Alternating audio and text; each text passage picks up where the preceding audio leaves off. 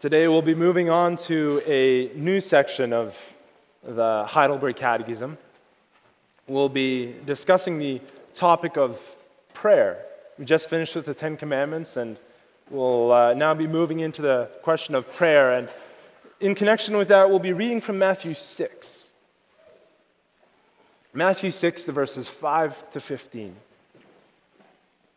This passage is taken from the Sermon on the Mount When you pray, Jesus says, when you pray, you shall not be like the hypocrites. For they love to pray standing in the synagogues and on the corners of the streets, that they may be seen by men. Assuredly, I say to you, they have their reward. But you, when you pray, go into your room, and when you have shut your door, pray to your Father who is in the secret place, and your Father who sees in secret will reward you openly. And when you pray, do not use vain repetitions as the heathen do, for they think that they will be heard for their many words. Therefore, do not be like them, for your Father knows the things you have need of before you ask Him. In this manner, therefore, pray Our Father in heaven, hallowed be your name. Your kingdom come, your will be done on earth as it is in heaven. Give us this day our daily bread, and forgive us our debts as we forgive our debtors, and do not lead us into temptation, but deliver us from the evil one. For yours is the kingdom, and the power, and the glory forever. Amen. For if you forgive men their trespasses, your heavenly Father will also forgive you. But if you do not forgive men their trespasses, neither will your Father forgive your trespasses. So far, the Word of God. Let's now read together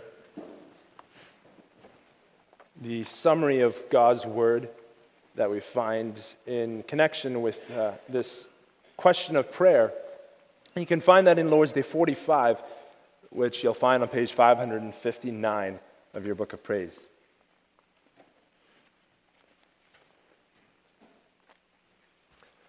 There, the Catechism asks us why is prayer necessary for Christians? Because prayer is the most important part of the thankfulness which God requires of us. Moreover, God will grant His grace and Holy Spirit only to those who constantly and with heartfelt longing ask Him for these gifts and thank Him for them. What belongs to a prayer which pleases God and is heard by Him? First, we must from the heart call upon the one true God only, who has revealed himself in his word, for all that he has commanded us to pray. Second, we must thoroughly know our need and misery, so that we may humble ourselves before God. Third, we must rest on this firm foundation that although we do not deserve it, God will certainly hear our prayer for the sake of Christ our Lord, as he has promised us in his word. What has God commanded us to ask of Him? All things we need for body and soul, as included in the prayer which Christ our Lord Himself taught us. What is the Lord's Prayer? And so follows the Lord's Prayer as we have read it. Beloved congregation of our Lord Jesus Christ, how do you teach your children to pray? Last summer, 2016, I had a chance to visit my brother and sister, my, uh, my, my siblings. My parents celebrated their 35th wedding anniversary, and I had a chance to get together with them and with my brothers and sisters and their families. And during our time together, I got a chance to see how they interacted with their children. And one of the most special interactions that I was able to see there was seeing how they taught their children to pray. All of you who have kids have been there. You felt the quiet joy of seeing your child bow their head and call on the name of God Most High to bless their food. And if you've been there, you've also had the frustration of trying to convince your child to do it. Not all children are perfect in prayer right from the beginning. They need to be taught the attitude and the words to say right from the beginning. They need to be taught that it's not just a question of, Lord, bless this food at the right time and not after supper instead of before supper.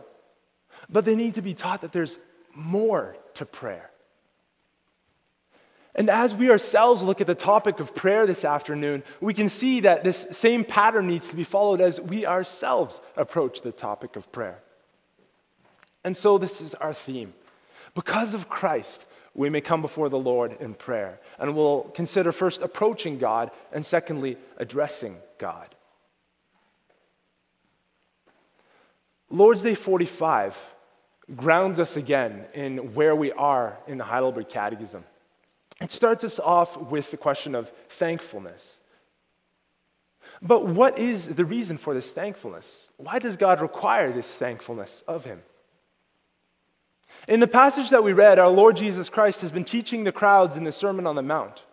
Having taught them about ways in which they can love their neighbors, he now is teaching them in how they can interact with God, what they can ask of God. Now, this prayer isn't meant as the only prayer that we can pray, because he says, in this manner, ask, in this manner, pray. He wants to teach the crowds there a structure with which they can pray. And by this structure, Christ teaches us to pray in a way that reflects God's greatness and our need. By this, he teaches us to approach God with a proper posture of thankfulness in our hearts. We address God as our Father, recognizing our personal relationship with Him. And we declare His infinite majesty by adding the words, in heaven. We pray for Him to supply our spiritual needs and our physical needs with the six petitions that follow. And finally, we end with giving Him all the glory. This is what makes up a prayer which shows God the most important part of our thankfulness. Yes, we recognize that He knows all of our needs, that He's able to supply for all of our needs. Christ Himself says, Your Father knows the things that you have need of before you ask Him. But by this prayer, we declare to God that we recognize that He is the one from whom we get all things. He's the one to whom we owe our thankfulness. You kids can look at it this way. When your parents teach you to say, please pass the mashed potatoes at the supper table instead of just saying, give me the potatoes or, or reaching across the table and, and grabbing them for yourself, what are they doing? They know that you need food and they're going to give it to you. They'll take care of you. They won't let you starve to death if one day you can get if one day you get strep throat and you can't talk for a week simply because you can't say the word please. That's not the point that they're getting across. But they're teaching you to take up a posture of thankfulness. They're teaching you to be thankful for what you get. You don't demand food but you thankfully and expectantly ask for it. And your parents who know your need give it to you because they love you. In the same way, God provides for his children who can expectantly ask him for these things that we find in the Lord's Prayer. Now, we'll get into it more, what these things are exactly, over the next few weeks. And most of you are pretty familiar with it. But for a moment, I want to get into another question. And that's one of the ones which follows shortly after this. The Catechism speaks about how we need to constantly and with heartfelt longing ask God for these gifts and thank Him for them. And Jesus Himself says of prayer, Your Father who sees what is done in secret will reward you, He will give you what you pray for. But this, this brings up the question what happens when you ask of God, and you're asking thankfully, and you're asking expectantly, and there's no answer? What happens when you ask something of God and there's no reply? How often have you had it, brothers and sisters?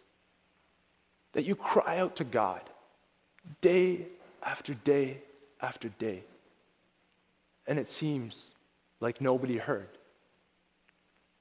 How often have you had it that you're on your knees, begging and weeping and crying out to God, just waiting for an answer? And the heavens feel like they're a bronze, impenetrable shell. All you hear is silence. There are many that feel the same way. Day after day, they cry out to God. Now, God isn't like another human being. We don't see him nod in response to our prayer. We don't see him smile. We don't see him give any indication that he has heard us. And because of that, we can't always understand the lack of things that are going on. We ask God, What's going on? Aren't you hearing me? Part of the problem behind our challenging God is the lack of, ex- the lack of patience that we experience today.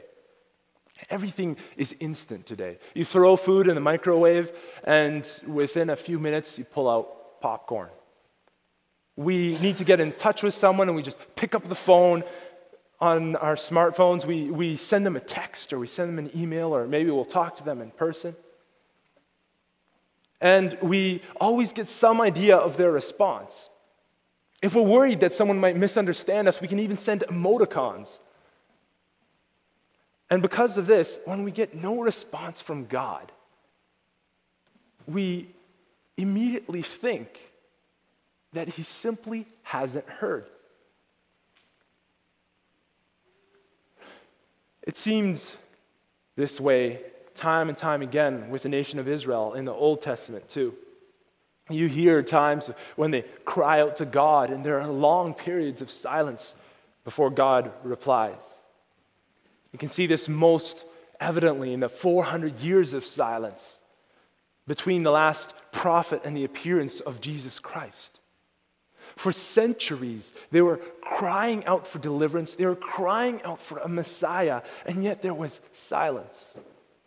They were conquered by the Greeks, then conquered by the Romans, and there was silence. Many would have thought that God just didn't hear.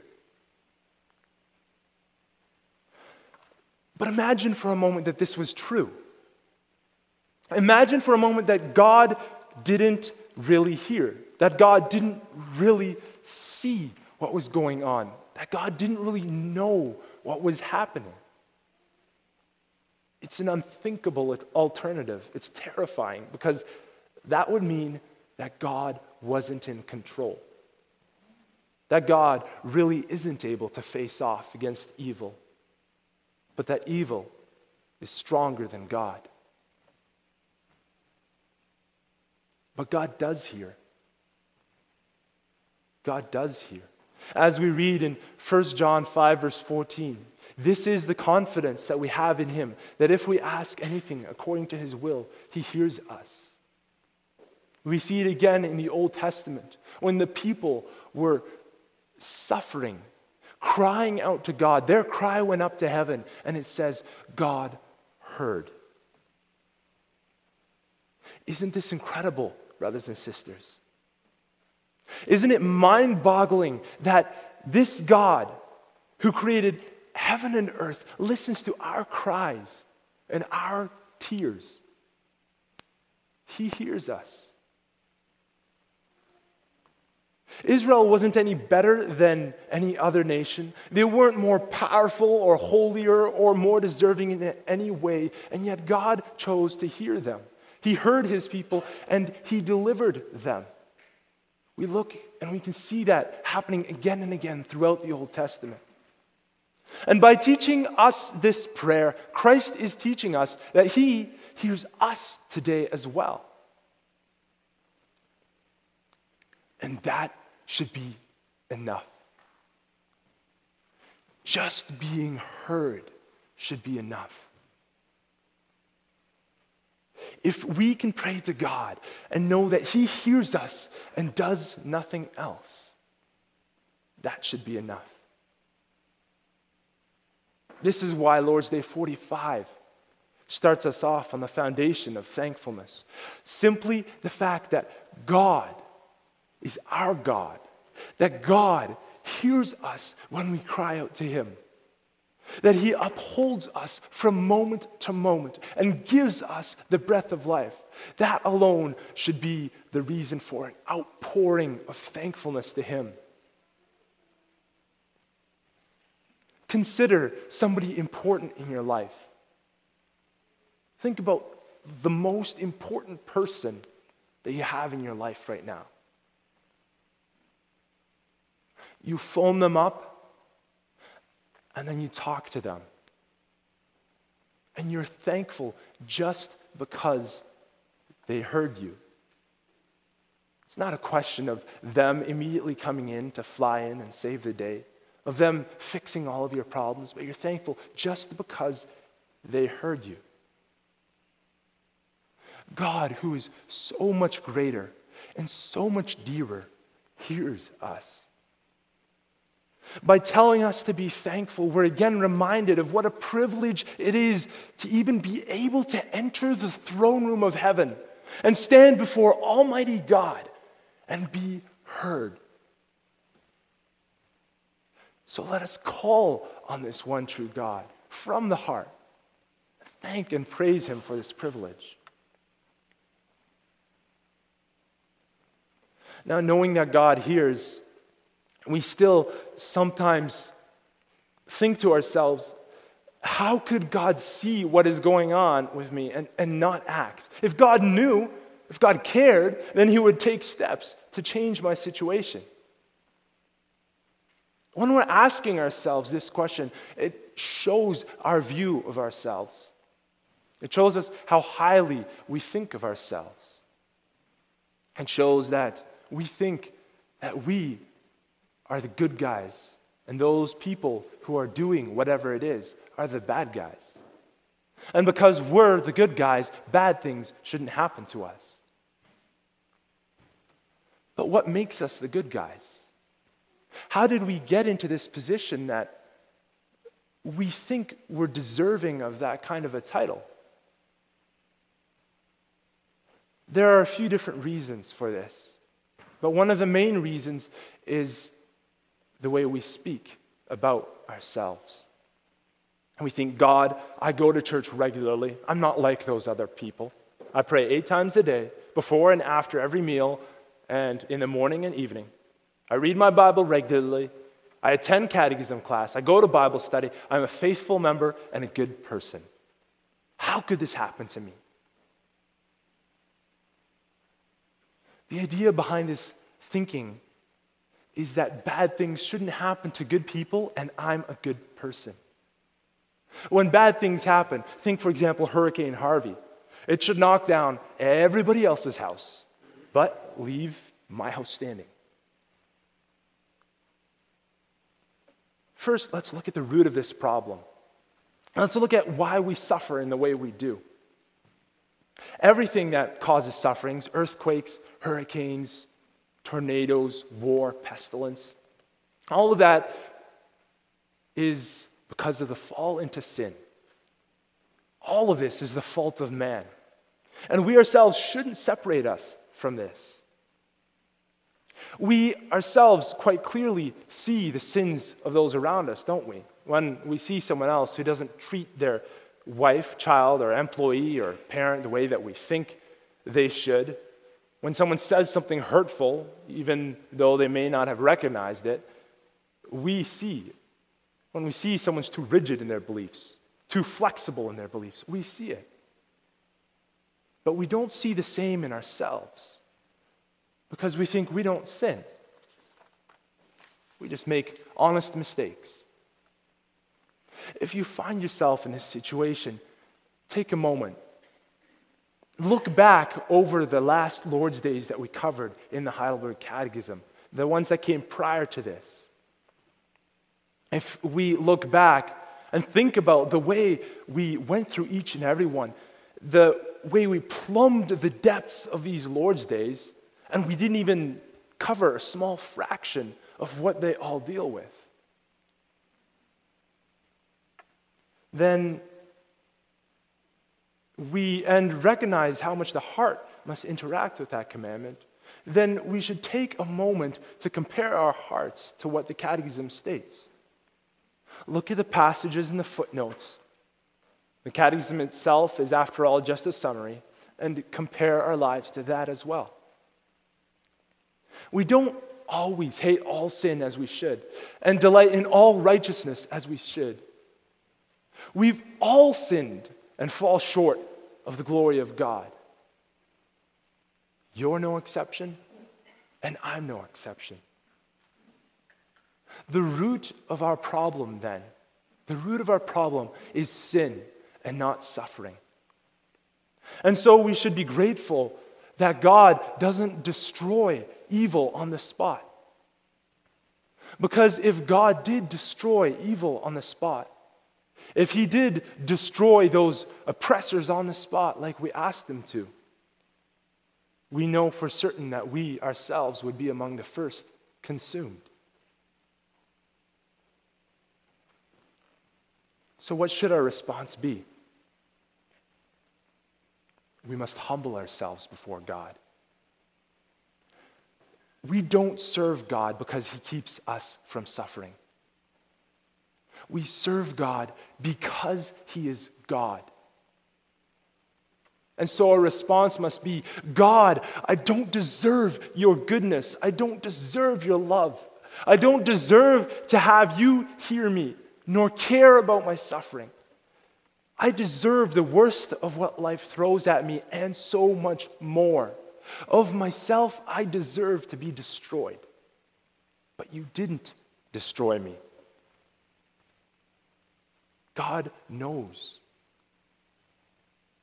We bear up under suffering. In fact, just as the disciples did, we can rejoice under suffering because God knows what is going on with us. He knows what we can bear, He knows when it's more than we can bear. He knows what we need when it's more than we can bear. He hears our cry. We say, Out of the depths I cry to you, Lord. Lord, hear my voice. Let your ears be attentive to my cry for mercy. If you, Lord, kept a record of sins, oh Lord, who could stand? But with you there is forgiveness, that you may be feared. We say, I wait for the Lord. My soul waits, and in his word I have hope. my soul waits for the Lord more than watchmen for the morning, more than watchmen for the morning. Oh, Israel, hope in the Lord. For with the Lord there is steadfast love, and with him is plentiful redemption, and he will redeem Israel from all his iniquities. Yes, he will redeem his people. And he has redeemed us. God hears and God sees. God remembers the covenant that He swore to us that there would be a Redeemer who would deal with this deepest problem of ours, this underlying root of sin. And this Redeemer lives. Jesus Christ has delivered us from sin itself, from the root cause of our suffering. Yes, hurricanes come, people hurt each other, we're overtaken by sickness and disease, all that because of sin. But we have someone who has overcome sin. We ask, what is he doing? Why is life not changing? Without recognizing that he has already done, he has already changed, he has dealt with the deepest cause of my misery.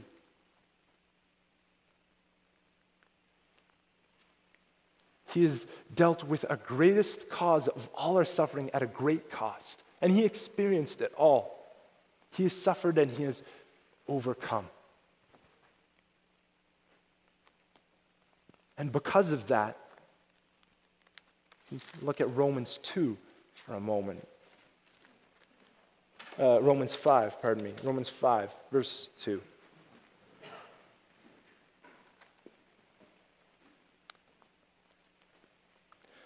Actually, let's start at verse 1.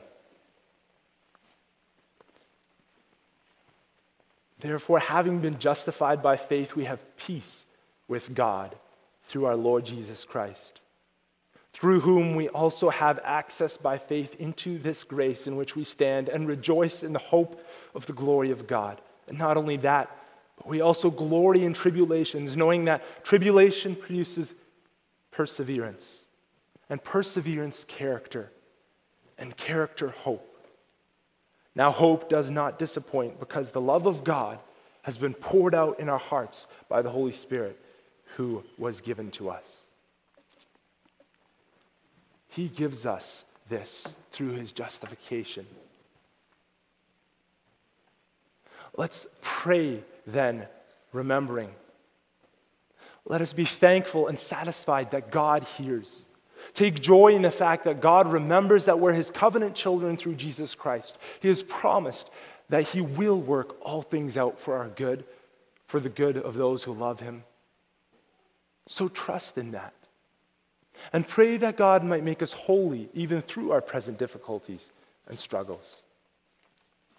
That brings us to our second point.